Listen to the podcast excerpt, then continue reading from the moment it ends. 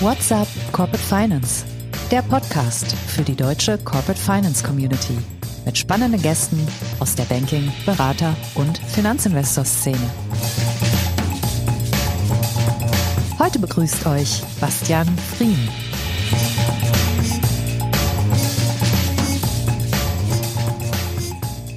Herzlich willkommen, liebe Podcast-Freunde, bei What's Up Corporate Finance. Ich bin Bastian Frien und ich bin heute euer Gastgeber. Was geht noch, wenn bei der Bank nichts mehr geht? Darüber wollen wir heute sprechen.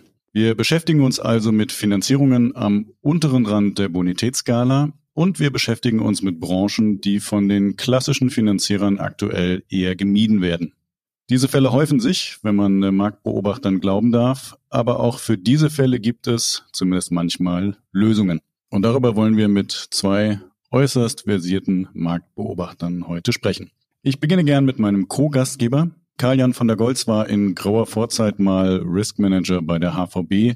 Der Markt kennt ihn aber als geschäftsführenden Gesellschafter von Maturus Finance. Das ist einer der wenigen Sale Leaseback Finanzierer im Markt, der seit einigen Jahren auch noch Asset-Based Credit anbietet. In jüngster Zeit nennt Karl sich auch gern mal den Jakob Fugger der Neuzeit oder so ähnlich. Sprechen wir vielleicht gleich nochmal drüber.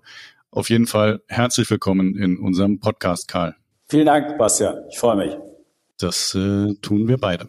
Der zweite im Bunde ist ein ausgewiesener Immobilienexperte. Christian Alpers leitet den Geschäftsbereich Real Estate bei Falkensteg und er kennt das Thema von allen Seiten als M&A-Berater, als Finanzierungsberater und auch als Investor. Außerdem ist er zertifizierter Wertermittler für Immobilien und fühlt sich mit Fire Sales genauso wohl wie mit der Strategieentwicklung von insolventen Immobilienbeständen. Willkommen in der Runde, Christian. Vielen Dank. Sehr gerne. Wir fangen aber, würde ich sagen, mal mit Karl an. Ich hatte es eben gesagt, Jakob Fugger der Neuzeit. Wie kommst du, Karl, zu diesem, ich glaube, selbstverliehenen Ehrentitel? Ja, das äh, ist, klingt etwas anmaßend, ähm, ist aber gar nicht so gemeint, sondern es ist einfach nur eine, wie ich finde, treffende Beschreibung für die Neugeburt, die Renaissance des Asset-Based Lending. Dahingehend, dass äh, es früher ganz eindeutig hieß, Kredit gegen Sicherheiten. Und äh, das ist das, was die Bank immer mehr aus dem Auge verloren hat, aus verschiedensten Gründen. Darauf werden wir bestimmt noch im Detail eingehen aber dahingehend verloren, ähm, aus dem Blick verloren hat, weil für die Bank nicht mehr das Asset, die Sicherheit im Vordergrund steht, sondern ganz klar die Bonität und der Cashflow, mit dem ein Kredit entsprechend bedient und zurückgeführt werden kann. Und dieser ursprüngliche Ansatz, dieser Fuggersche Ansatz, der hat mich dazu gebracht, etwas in Anführungsstrichen und mit einer gewissen schmunzelnden Note zu sagen, es gibt eine Renaissance des Fuggerschen Ansatzes im Bereich des Asset-Based Lending. Na, da wollen wir, glaube ich, noch mal ein bisschen ausführlicher drüber sprechen, ob es diesen Ansatz tatsächlich gibt. Zuerst aber würde ich sagen, schauen wir mal ein bisschen auf die aktuelle Kreditnachfrage. Christian, du beobachtest da viel. Wir haben ja da unterschiedliche Meldungen. Wir hören von den Unternehmen, dass die Banken sich immer mehr zurückhalten. Äh, wenn wir die Banken fragen, dann sagen sie, naja, eigentlich gibt es äh, die Zurückhaltung eher bei den Unternehmen. Es gibt immer weniger Kreditnachfrage. Wer hat denn da recht aus deiner Sicht? Ich würde es mal so formulieren, wie es, wie es ein Anwalt tut. Es kommt drauf an. Ja, also es gibt kein, es gibt da auch wieder mal kein Schwarz und Weiß. Also ich denke zum einen, ähm, die Banken reden natürlich davon, und das ist ihrem, in ihrem Weltbild so, die wirklich guten Bonitäten halten sich momentan mit Investitionen deutlich zurück. Die haben auch in der Vergangenheit schon viel investiert und schauen jetzt im Endeffekt, wie sich Märkte entwickeln, bevor sie große Innovationen und, und Investitionen irgendwie lostreten und die finanzieren. Wenn wir, da zähle ich jetzt Karl auch mit zu, in unserem Geschäftsfeld gucken und uns eher die schwachen Bonitäten angucken, die's, äh, die wir viel mehr sehen und mit denen wir zu tun haben, da ist es natürlich so, dass äh, wenn die zur Bank gehen, gibt es meistens einfach kein Geld mehr. Ja? Also das heißt, die Unternehmen, die Geld kriegen könnten, die wollen keins und die, die welches brauchen, kriegen keins. Faktisch ist es so. Ja, die gefühlt ist es die, die Regulatorik der Banken, die dagegen spricht. Und das ist ja genau der Fuggersche Ansatz, den ich ja ganz charmant finde, wie Karl ihn betitelt. Weil die Bank sagt natürlich ganz klar, ja, was interessiert mich die Sicherheit? Ich finanziere ja nicht, um hinterher raus zu verwerten. Das ist ja nicht mein Geschäftsmodell. Ich finanziere, um Geld irgendwie dann auch wiederzukriegen mit einem Zinssatz. Ja, die Sicherheit ist wirklich nur für den Worst Case. Und diese Regulatorik und dieses Mindset in den Banken wird ja immer härter. Und wird ja immer weiter gespielt, so dass schwache Bonitäten immer weniger Geld, ich sag mal, aus dem konventionellen Bankenmarkt überhaupt bekommen. Ist das, äh, Karl, auch deine Erklärung für die Zurückhaltung der Banken? Ist das tatsächlich im Wesentlichen der Regulatorik geschuldet ähm, oder spielen da nicht noch andere Dinge rein? Ja, ich denke schon, dass das äh, multikausal ist und nicht nur der Regulatorik geschuldet. Ich würde auch noch mal sagen, es ist schon relativ, es ist nicht schwarz oder weiß, es ist in Bezug auf die Unternehmen, die in einer Sondersituation stecken. Und das müssen jetzt nicht wirklich Stress-Distressed Unternehmen sein. Das können Unternehmen sein, die eigentlich sogar ganz gut dastehen. Aber in einer Sondersituation sind, die es der Bank schwer machen. Einfach ganz klar zu sagen, hier bin ich dabei. Die bekommen kein Kredit, kein Darlehen, keine Prolongation, keine Neufinanzierung. Das ist auf jeden Fall unsere Wahrnehmung. Ob Unternehmen, die an sich vom Cashflow, der Bonität und von der gesamten Situation Banken adäquat bedient werden könnten, kann ich jetzt gar nicht so beurteilen, weil wir solche Unternehmen selten bei uns vor der Tür stehen haben und äh, die selten bei uns anfragen, ob wir sie finanzieren. Weil wer bei der Bank noch bedient werden kann, sucht sich in der Regel keinen alternativen Finanzierer, der auch um einiges teurer ist. Die Frage, ist das vor allen Dingen der Regulatorik geschuldet? Ich würde sagen, großteilig, aber es ist auch nach meiner Wahrnehmung einem ähm, gewissen Brain Drain geschuldet, den man bei Banken wahrnimmt, dass sehr, sehr viele Leute, die vorher mit Flexibilität, Kreativität und einem wirklich äußerst kundenfreundlichen Ansatz in den Banken unterwegs waren, Banken verlassen haben und sich neue Aufgaben gesucht haben, sicherlich auch zum Teil nachzuvollziehen aus einer Frustration heraus, dass sie sich nicht mehr so austoben können, wie sie es früher konnten und ermessen mehr oder weniger auf Null eingeschränkt ist, wenn es eben sich um ein Unternehmen handelt, wo die Parameter seitens der Bank ganz klar vorgeben, hier können wir uns nicht mehr engagieren. Ja, aber das ist ja genau der Punkt. Ne? Der Plain Vanilla Case, der wird noch finanziert. Aber wenn der nicht vorhanden ist, egal ob es jetzt Krise, Sondersituation oder sonstiges ist, etwas, was jetzt nicht mit einem Wort zu erklären ist, dann äh, haben wir sozusagen auf Bankenseite eigentlich keine Alternativen. Dann lass uns das doch mal ein bisschen ähm, plastisch fassen. Also wenn das so ist, wie ihr beiden sagt, dann braucht es vermutlich die Kreativität und auch die Erfahrung ja auf der Beratungsseite, also bei euch im Debt Advisory, Christian. Mit welchem Anliegen kommen eure Kunden auf euch zu? Was sind das für Fälle, die man vielleicht früher von der Bank noch äh, hätte finanzieren lassen können? Ja, es sind, es sind wie, wie, wie Karl sagt, es sind halt einfach Sondersituationen. Es muss nicht immer sozusagen Distress sein. Es sind manchmal Umbruchssituationen. Es sind zum Beispiel, es sind auch Themen wie Übernahmen, ja, also Management Buyout sind immer wieder Themen, die wir sehen, wo es aber den Banken einfach nicht möglich ist, diese Themen einfach in irgendeiner Form zu finanzieren, ja, weil was tut die Bank? Sie guckt im Endeffekt einmal auf die Zahlen der Vergangenheit, aber beschäftigt sich viel weniger sozusagen mit dem, was passiert da eigentlich in Zukunft, ja, weil das ist natürlich immer eine Glaskugel für alle. Aber ich sage ja immer, normalerweise muss der Finanzierer in die Zukunft gucken, ja, und gar nicht so sehr in die Vergangenheit. Ja, wenn die Fehler abgestellt wurden, ist, könnte die Zukunft ja positiv aussehen. Und das sind eigentlich immer wieder die Situationen, auf die wir treffen, wo man die Vergangenheit, Zahlen, die entstanden sind, nicht unbedingt immer gleich eins zu eins in die Zukunft prognostizieren kann.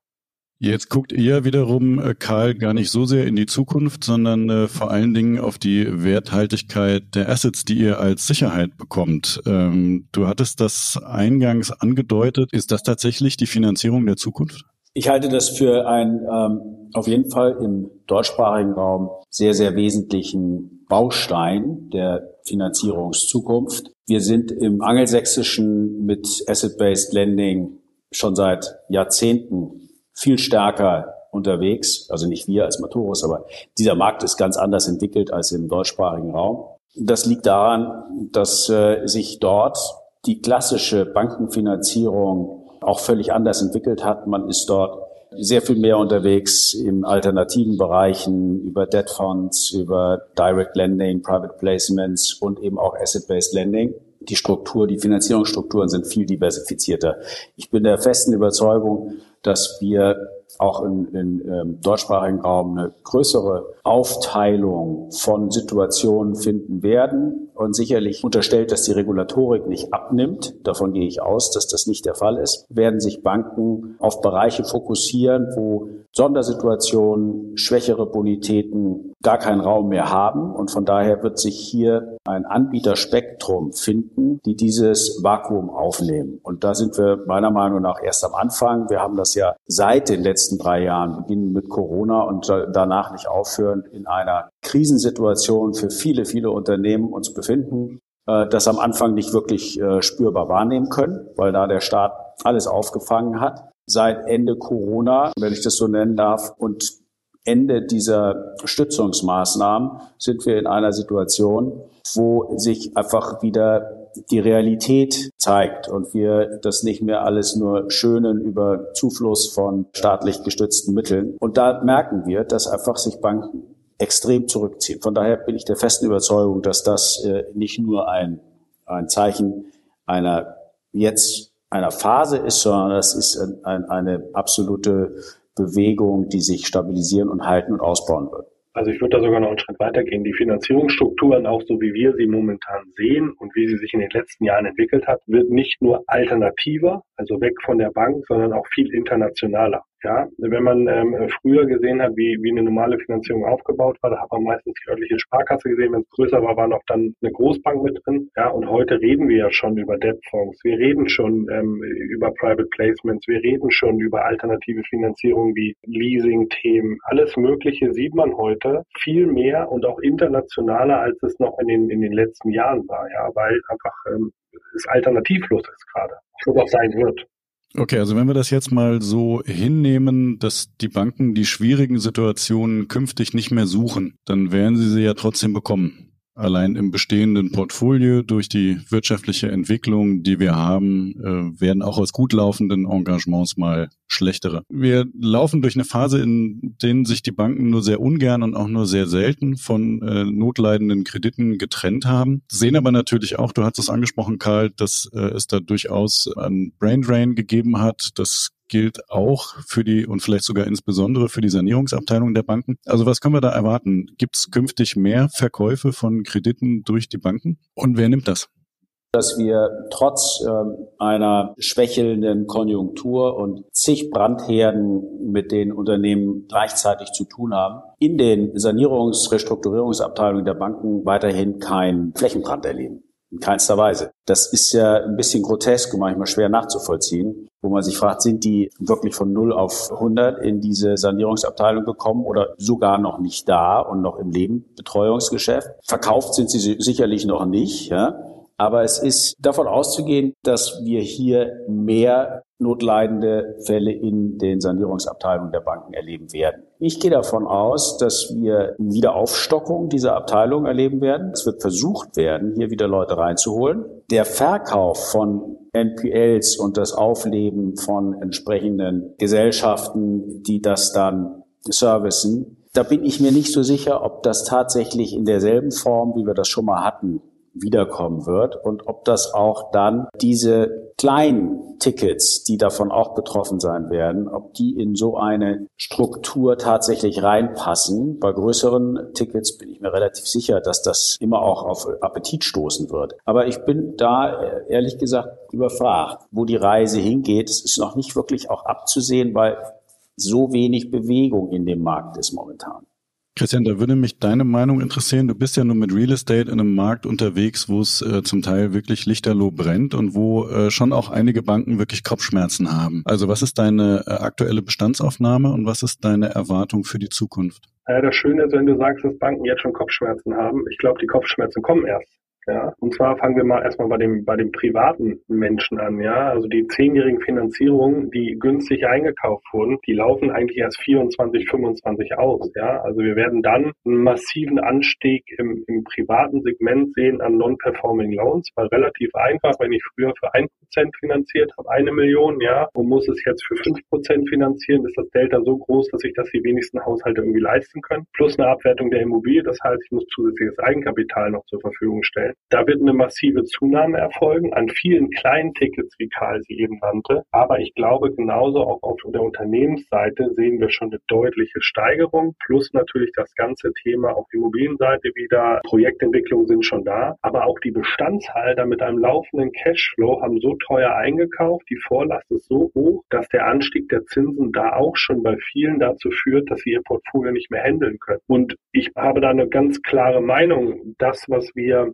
vor 15 Jahren gesehen haben, wie die Märkte sich entwickeln und wie die NPLs mit den Servicern sich entwickeln, genauso wird sich das auch wieder entwickeln, wenn nicht sogar noch größer oder noch mehr, weil einfach das Thema Brain Drain, der Verlust der Kompetenz in der Bank, was das Thema Restrukturierung angeht, ist so massiv und so groß, das holst du nicht mehr auf, ja, weil dieses Thema Sanierung, ja, das muss man ja können, das muss man gelernt haben, ja, und jetzt kommen so viele große Fälle. Ich glaube nicht, dass das die meisten Banken wirklich noch gehandelt kriegen. Und was bleibt dann über? Ja, der Default ist da, also kann ich es noch verkaufen. Mir bleibt oft als Bank ja auch gar nichts anderes mehr übrig. Ja, aber ich glaube nicht, dass wir das wirklich vergleichen können mit der letzten großen Phase der NPL-Aufkäufe und, und, und ähm, Services aus dem angelsächsischen Raum. Da hatten wir ja die ganze ähm, ABS-Thematik. Das war mehrfach verpackte Securitization, CDO, CDO, CDO. Das haben wir ja jetzt nicht. Wenn, dann müssten erst Pakete wieder geschnürt werden. Das ist vielleicht auch eher im Real Estate zu befürchten in dem Markt als jetzt im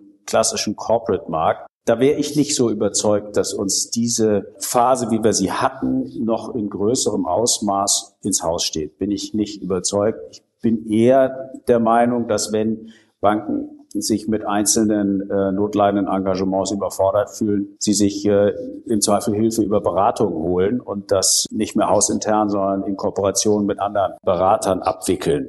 Also das, das sehe ich insbesondere im Real Estate-Bereich gar nicht, ja, sondern ähm, ich glaube, da bleibt der Bank, also nehmen wir mal wieder das Beispiel Projektentwicklung, ja, was bleibt dir übrig? Entweder du verkaufst jetzt mit Schaden das Grundstück du verkaufst den Loan jetzt mit Schaden. Alles andere wäre eine unternehmerische Leistung. Das heißt nämlich, ähm, ich muss bauen, ja. Und jetzt ist dann die Frage wieder, das wird keine Bank tun aus meiner Sicht, dass man sagt, man finanziert weiter und baut. Ja, ich glaube, das wäre ein relativ weiter Weg, dass sie das tun. Also gibt es nur zwei Möglichkeiten. Verkauf mit Schaden ja, des Assets oder den Loan vielleicht sogar noch mit Besserungsschein weiter zu verkaufen. Und es gibt genug Banken, deren NPL-Portfolien groß genug sind, dass sie interessant sind. Da bin ich mir relativ sicher, dass das wirklich wieder genauso kommen wird. Eins zu eins. Ja, bleibt spannend, bleibt abzuwarten. Auch bei den Schiffen hat es äh, ziemlich lange gedauert, bis man sich dann nach und nach von Einzelengagements oder auch äh, zusammengepackt in, in entsprechenden Verbriefungen von getrennt hat. Ob das so schnell kommen wird, ähm, ich bezweifle es.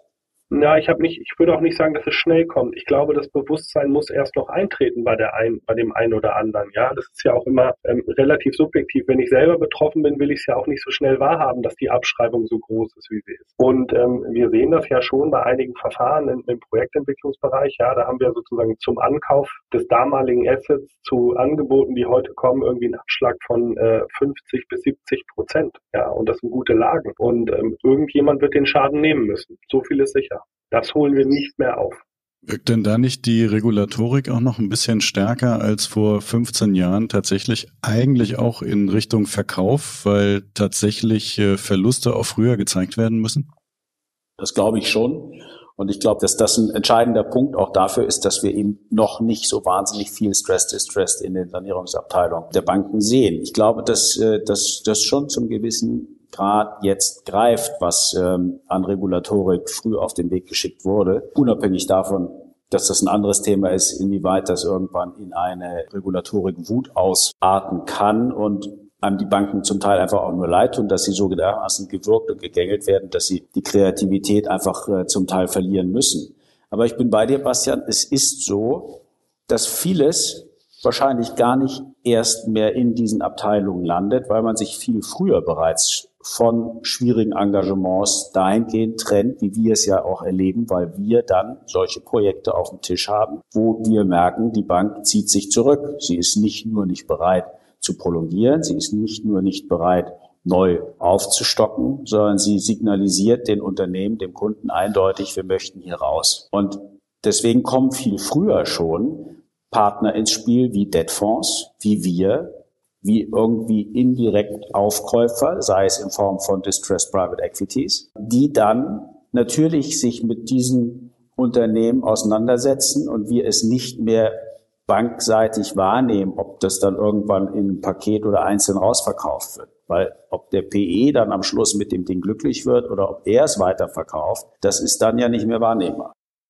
Ja, das ist eigentlich eine ganz schöne Überleitung. Wir haben ja bislang äh, vor allen Dingen über die Finanzierungen gesprochen, in denen die Banken selbst eigentlich auch eher Asset-Based Finanzierer sind, also im Bereich Immobilien und Stück weit natürlich auch im Bereich äh, Schiffe. Das ist aber ja nicht das äh, Gros und auch nicht das klassische Bankgeschäft. Äh, Im Corporate-Segment äh, haben wir ja andere Strukturen. Da sind, Karl, die alternativen Finanzierer klassisch äh, ein bisschen teurer, auch die Asset-Based Finanzierer. Nun sind jüngst ja die Zinsen dramatisch gestiegen. Was heißt das denn für euch im Wettbewerb? Werdet ihr dadurch im Vergleich attraktiver äh, oder weil es noch teurer wird, ähm, habt ihr vielleicht äh, noch mehr Schwierigkeiten, euch preislich durchzusetzen? Im ersten Schritt hat es geholfen. Und zwar alleine dahingehend, dass sich der ein oder andere eher mit alternativen Finanzierungen auseinanderzusetzen bereit war. Und äh, dachte, na ja, jetzt ist es hier bei der Bank so teuer, dann kann ich mir das auf jeden Fall mal angucken, was ich bisher alleine von den Konditionen abgelehnt habe. Dass wir, weil wir uns eindecken über Banken, letztendlich durch die Konditionen, Anpassung seitens der Banken auch wiederum teurer werden, nivelliert das bis zum gewissen Grad. Aber diese Horizontöffnung, dass man sich zumindestens mit Alternativen noch mehr auseinandersetzen muss, als es vorher der Fall war, nicht nur weil es bei der Bank so teuer geworden ist, dass man sich vielleicht sagt, ich kann mir jetzt auch mal was anderes angucken, sondern weil die Gefahr droht, dass die Bank den Hahn zudreht das hat schon, das, das ist ein, ein Ergebnis der, der äh, ständigen Anpassung der Zinsen nach oben. Christian, gib noch mal paar Beispiele, was ihr mit alternativen Finanzierungen, da bist du im Real Estate Bereich ja ähm, sehr aktiv abbilden könnt, was die Banken tatsächlich aktuell nicht mehr schaffen. Also wir wollen ja darüber sprechen, wo Asset-basierte Finanzierungen möglicherweise die Lücke schließen können, die die Banken gerissen haben. Und über diese Lücke haben wir ausführlich gesprochen, aber wie sehen die Lösungsansätze aus?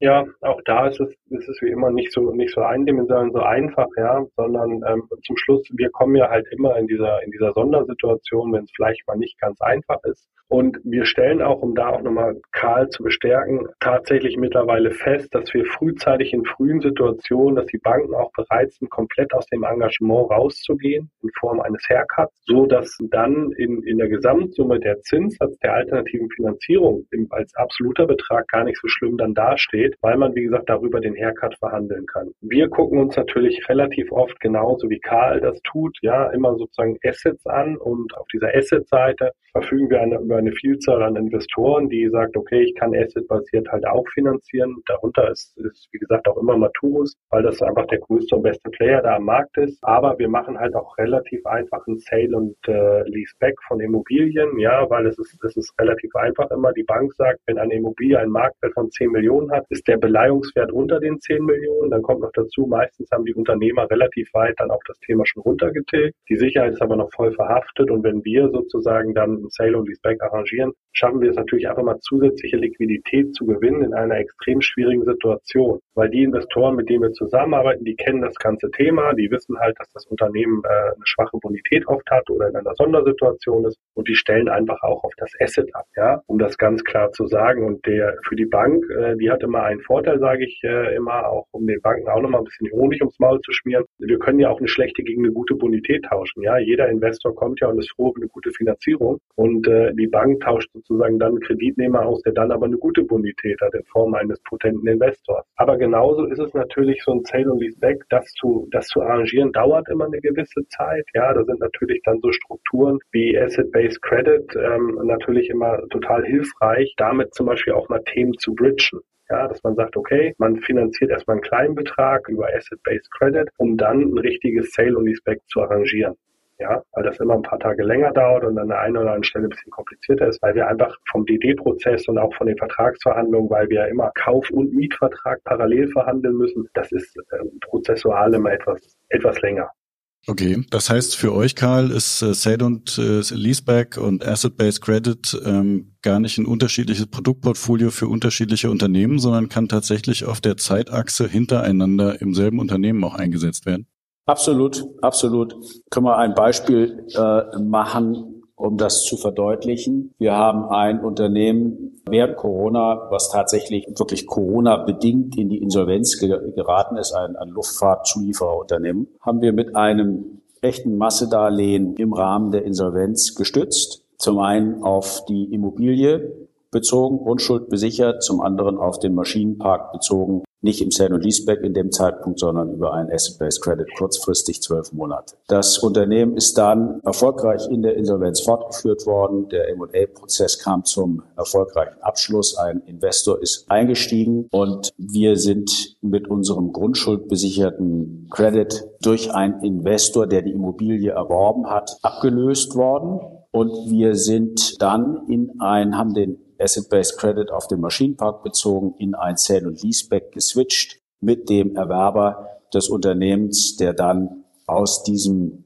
Credit, der kurzfristig gestrickt war, einen vier Jahre lang laufenden Sale- und Leaseback-Vertrag auf das äh, mobile Anlagevermögen mit uns abgeschlossen hat. Das ist jetzt mal ein Beispiel, wo eben diese beiden Produkte Sale und Leaseback ganz klar über Maturus angeboten als Leasinggesellschaft und Asset-Based Credit wo wir ja nicht Bank sind und selber ein Credit ausreichen, sondern wir kaufen die über eine Fronting-Bank ausgereichten Darlehen in Einzelfällen über unser SPV-Forderungsvehikel an und halten diese Darlehensforderung dann bei uns.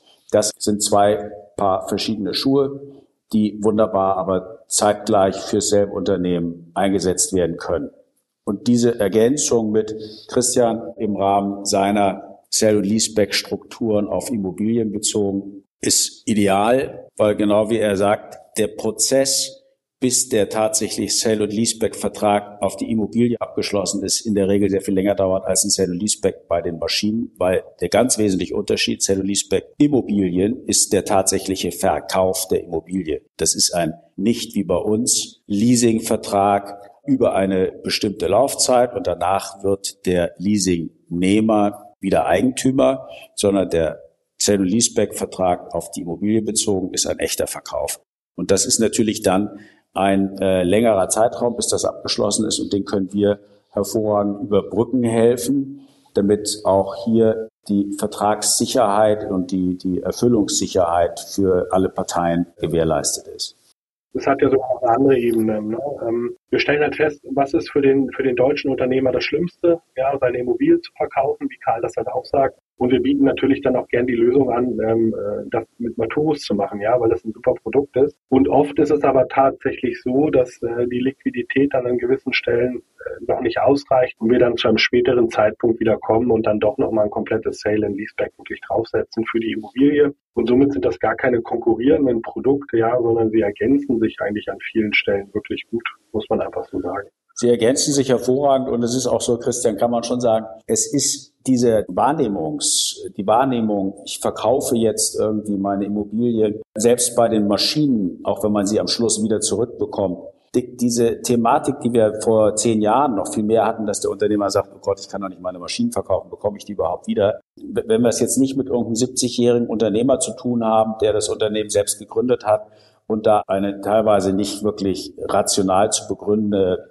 Affektionsinteresse an seinen Maschinen hat, sind die da sehr viel professioneller geworden und sagen, okay, ich habe diese Maschinen teuer gekauft, ich habe sie jetzt nur noch mit einem Restbuchwert überschaubar in den Büchern, da stecken stille Reserven drin, wunderbar, verkaufe ich, hole ich mir Liquidität und dazu noch vielleicht einen AU-Ertrag ins Haus und krieg sie nach einer Laufzeit X wieder. Auch Christian würde ich sagen, bei der Immobilie ist inzwischen der ähm, Unternehmer nicht mehr so dermaßen panisch, dass ihm die Immobilie nicht mehr gehören sollte. Wenn er weiß, er kann die Mittel sinnvoll fürs Unternehmen einsetzen und sich tatsächlich nicht nur vielleicht restrukturieren, sondern kann wachsen, kann sich weiterentwickeln, dann hat er mit dem anständigen Mietvertrag auch kein Problem und auch kein Problem, dass die Immobilie am Schluss nicht mehr seins ist. Also wir sehen das ja auch in Projekten, wo wir gemeinsam agieren, das sind ja nicht nur die notleidenden ähm, Unternehmen, die jetzt aus der Immobilie sich äh, die, die liquiden Mittel holen, um überhaupt wieder auf den grünen Ast zu kommen, sondern die auch teilweise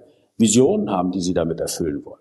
Ja, tatsächlich. Ne? Also wir hatten ähm, im letzten Jahr einen spannenden Fall, ja, im Rahmen eines Sale und Leasebacks, wo es im Endeffekt darum ging, die hatten einen Großauftrag eines Unternehmens, das mit A anfängt, ja, und mit Zone aufhört Ja, und äh, dieser, der musste halt aber so gewaltig vorfinanziert werden, äh, dass sozusagen hier an der Stelle wirklich nur ein Verkauf der Immobilie zustande kam. Obwohl das Unternehmen gut dastand, war die Bank nicht bereit, diesen, diesen, diesen Vertrag sozusagen vorzufinanzieren, weil denen das alles zu kompliziert war mit amerikanischem Recht und allem, was dazugehört. Und somit haben wir dann mit dem Sale und Leaseback, ja, dem Unternehmen irgendwie gut 10 Millionen Euro Liquidität zur Verfügung stellen können, dass dieser Auftrag überhaupt abgewickelt werden kann. Und das war mal eine typische Sondersituation eines Unternehmens mit aus meiner Sicht einer relativ guten Bonität sogar. Das äh, klingt in Kombination ja nach einem wundervollen Komplettpaket, äh, funktioniert in der Praxis aber ja trotzdem nicht immer. Vielleicht, Christian, kannst du gerade nochmal sagen, wann kommen auch die asset-basierten Finanzierungen an ihre Grenzen? Ja, sie kommen insbesondere immer an die Grenzen, wenn das Asset nicht so gut ist, ja.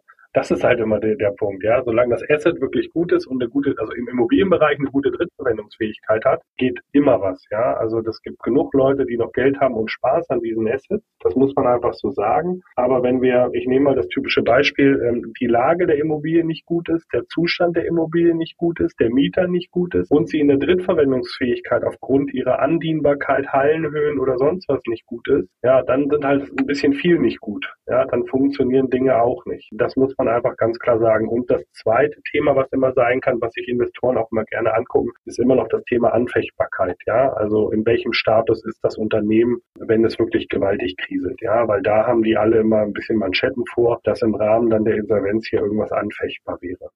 Wir haben äh, eine Finanzierergruppe schon erwähnt, äh, aber noch nicht wirklich besprochen. Das sollten wir tun, wenn es um Alternativen zu Banken geht, nämlich die Debt Funds. Ähm, vielleicht da auch nochmal kurz du, Christian, ähm, aus der Beratungssicht. Wann sind die Debt Funds wirklich in der Lage, auch mal da reinzuspringen, wo die Banken nicht mehr finanzieren können und wollen? Wir erleben ja, dass die durchaus auch vorsichtig sind. Äh, und wo sind sie nicht die richtigen? Also tatsächlich muss, ist aber meine persönliche Feststellung, erlebe ich die Debt Funds in den, in den letzten na, einem Jahr, anderthalb Jahren als sehr, sehr zurückhaltend. Wir treffen die momentan in wenig Fällen. Und da, wo sie irgendwie Angebote rausgelegt haben, ist zum einen der Zinssatz extrem hoch bei einem Sicherheitsverlangen, das noch höher ist. Ja, ähm, tatsächlich stelle ich an diesem Markt momentan wenig Bewegung fest, ja, und wenig Flexibilität. Ich glaube auch da, dass die Debt Funds da momentan auch an der einen oder anderen Stelle wahrscheinlich noch ihre Wunden lecken, weil die halt in den Jahren davor auch viel Geld rausgelegt haben, das jetzt schwierig ist zurückzuholen sagen wir es mal so. Das ist zumindest momentan meine Sicht der Dinge. Wie schaust du denn darauf, Karl? Ähm, du hast berichtet, dass die Banken durchaus jetzt äh, auch mal auf euch zukommen und euch als Partner ins Boot holen. Ist das mit Debt Funds auch vorstellbar, dass ihr auf der Sale and Leaseback Seite oder auf der Asset-Based Credit Seite kooperiert oder sind sie eine Alternative zu euch?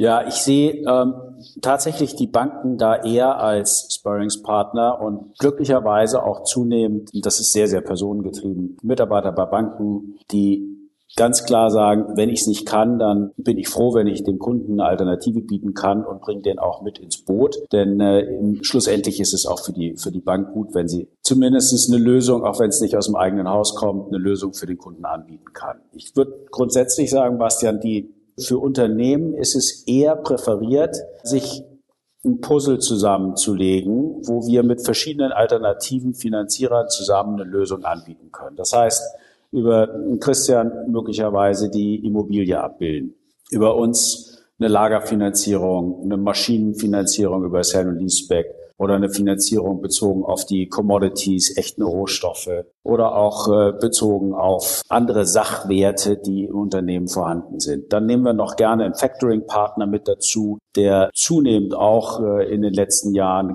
einige Anbieter, die in Distress-Situationen bereit sind reinzugehen. So, dann kann man auch immer noch überlegen, ob es vielleicht einen Mezzanin-Piece gibt oder auch äh, eine Minderheitsbeteiligung, wenn das Unternehmen nicht in Gänze verkauft wird soll, muss, darf. Bei dem Debtfonds ist es immer das Problem, dass genau was Christian sagt, der am liebsten alles hat und dann mehr oder weniger wie so eine Art Unitranche reingeht und sich zusätzlich zu diesen ganzen gerade genannten Sicherheiten, die man sonst vielleicht aufteilen kann auf verschiedene Partner und sich damit auch nicht in eine völlige Abhängigkeit begibt, dazu sich in der Regel sogar noch die Gesellschaftsanteile verpfänden lässt. Und das ist schon so, dass da der ein oder andere Unternehmer sagt, auch wenn es vielleicht sogar insgesamt ein Ticken günstiger ist, aber er ist so dermaßen in Abhängigkeit von einem Dritten, dass das äh, nicht jedem schmeckt.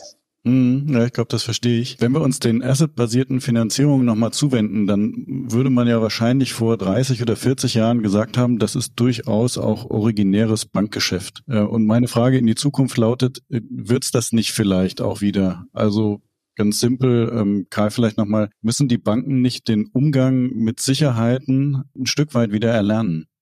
Ja, es ist ja nicht so, dass wir Banken nur als Blankofinanzierer erleben. Also die Engagements, die sie in ihren Büchern haben und auch die, die sie neu eingehen, sind unabhängig von der Bonität, die ganz klar der Driver ist und der, dem Cashflow, sind trotzdem besichert. Ja, also das ist, wenn, wenn da ein Unternehmen reinkommt und zusätzlich aber auch noch eine Grundschuld als Sicherheit bieten kann, wird die immer sehr gerne mitgenommen. Ich stelle den Banken gar nicht in Abrede, dass sie diese Sicherheiten bewerten, nicht Bewertung vielleicht nicht, aber dass, dass sie mit Sicherheiten umgehen können. Es ist eher einfach die Frage, wollen Sie das und ist das überhaupt am Schluss für Sie, wenn der Kunde aufgrund der genannten Kriterien, Cashflow, Bonität eh nicht in Betracht kommt, ist für sie kein Thema. Und da bin ich der Meinung, das wird sich nicht ändern. Also ich glaube nicht, dass es eine Renaissance des Stress-Distressed Banking-Geschäfts geben wird. Das glaube ich nicht. Ich glaube, was ich vorhin schon sagte, dass wir eher eine größere Aufgabenverteilung erleben werden, wie auch im angelsächsischen Raum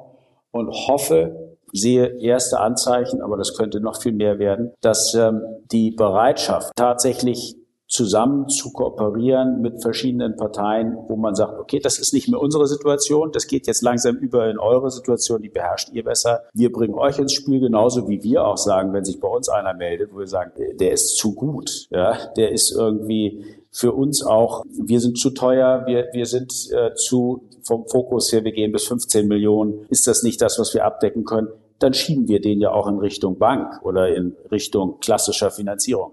Da würde ich mir wünschen, dass einfach noch viel mehr miteinander passiert im Sinne und zugunsten der Unternehmen. Das wäre sicherlich hilfreich.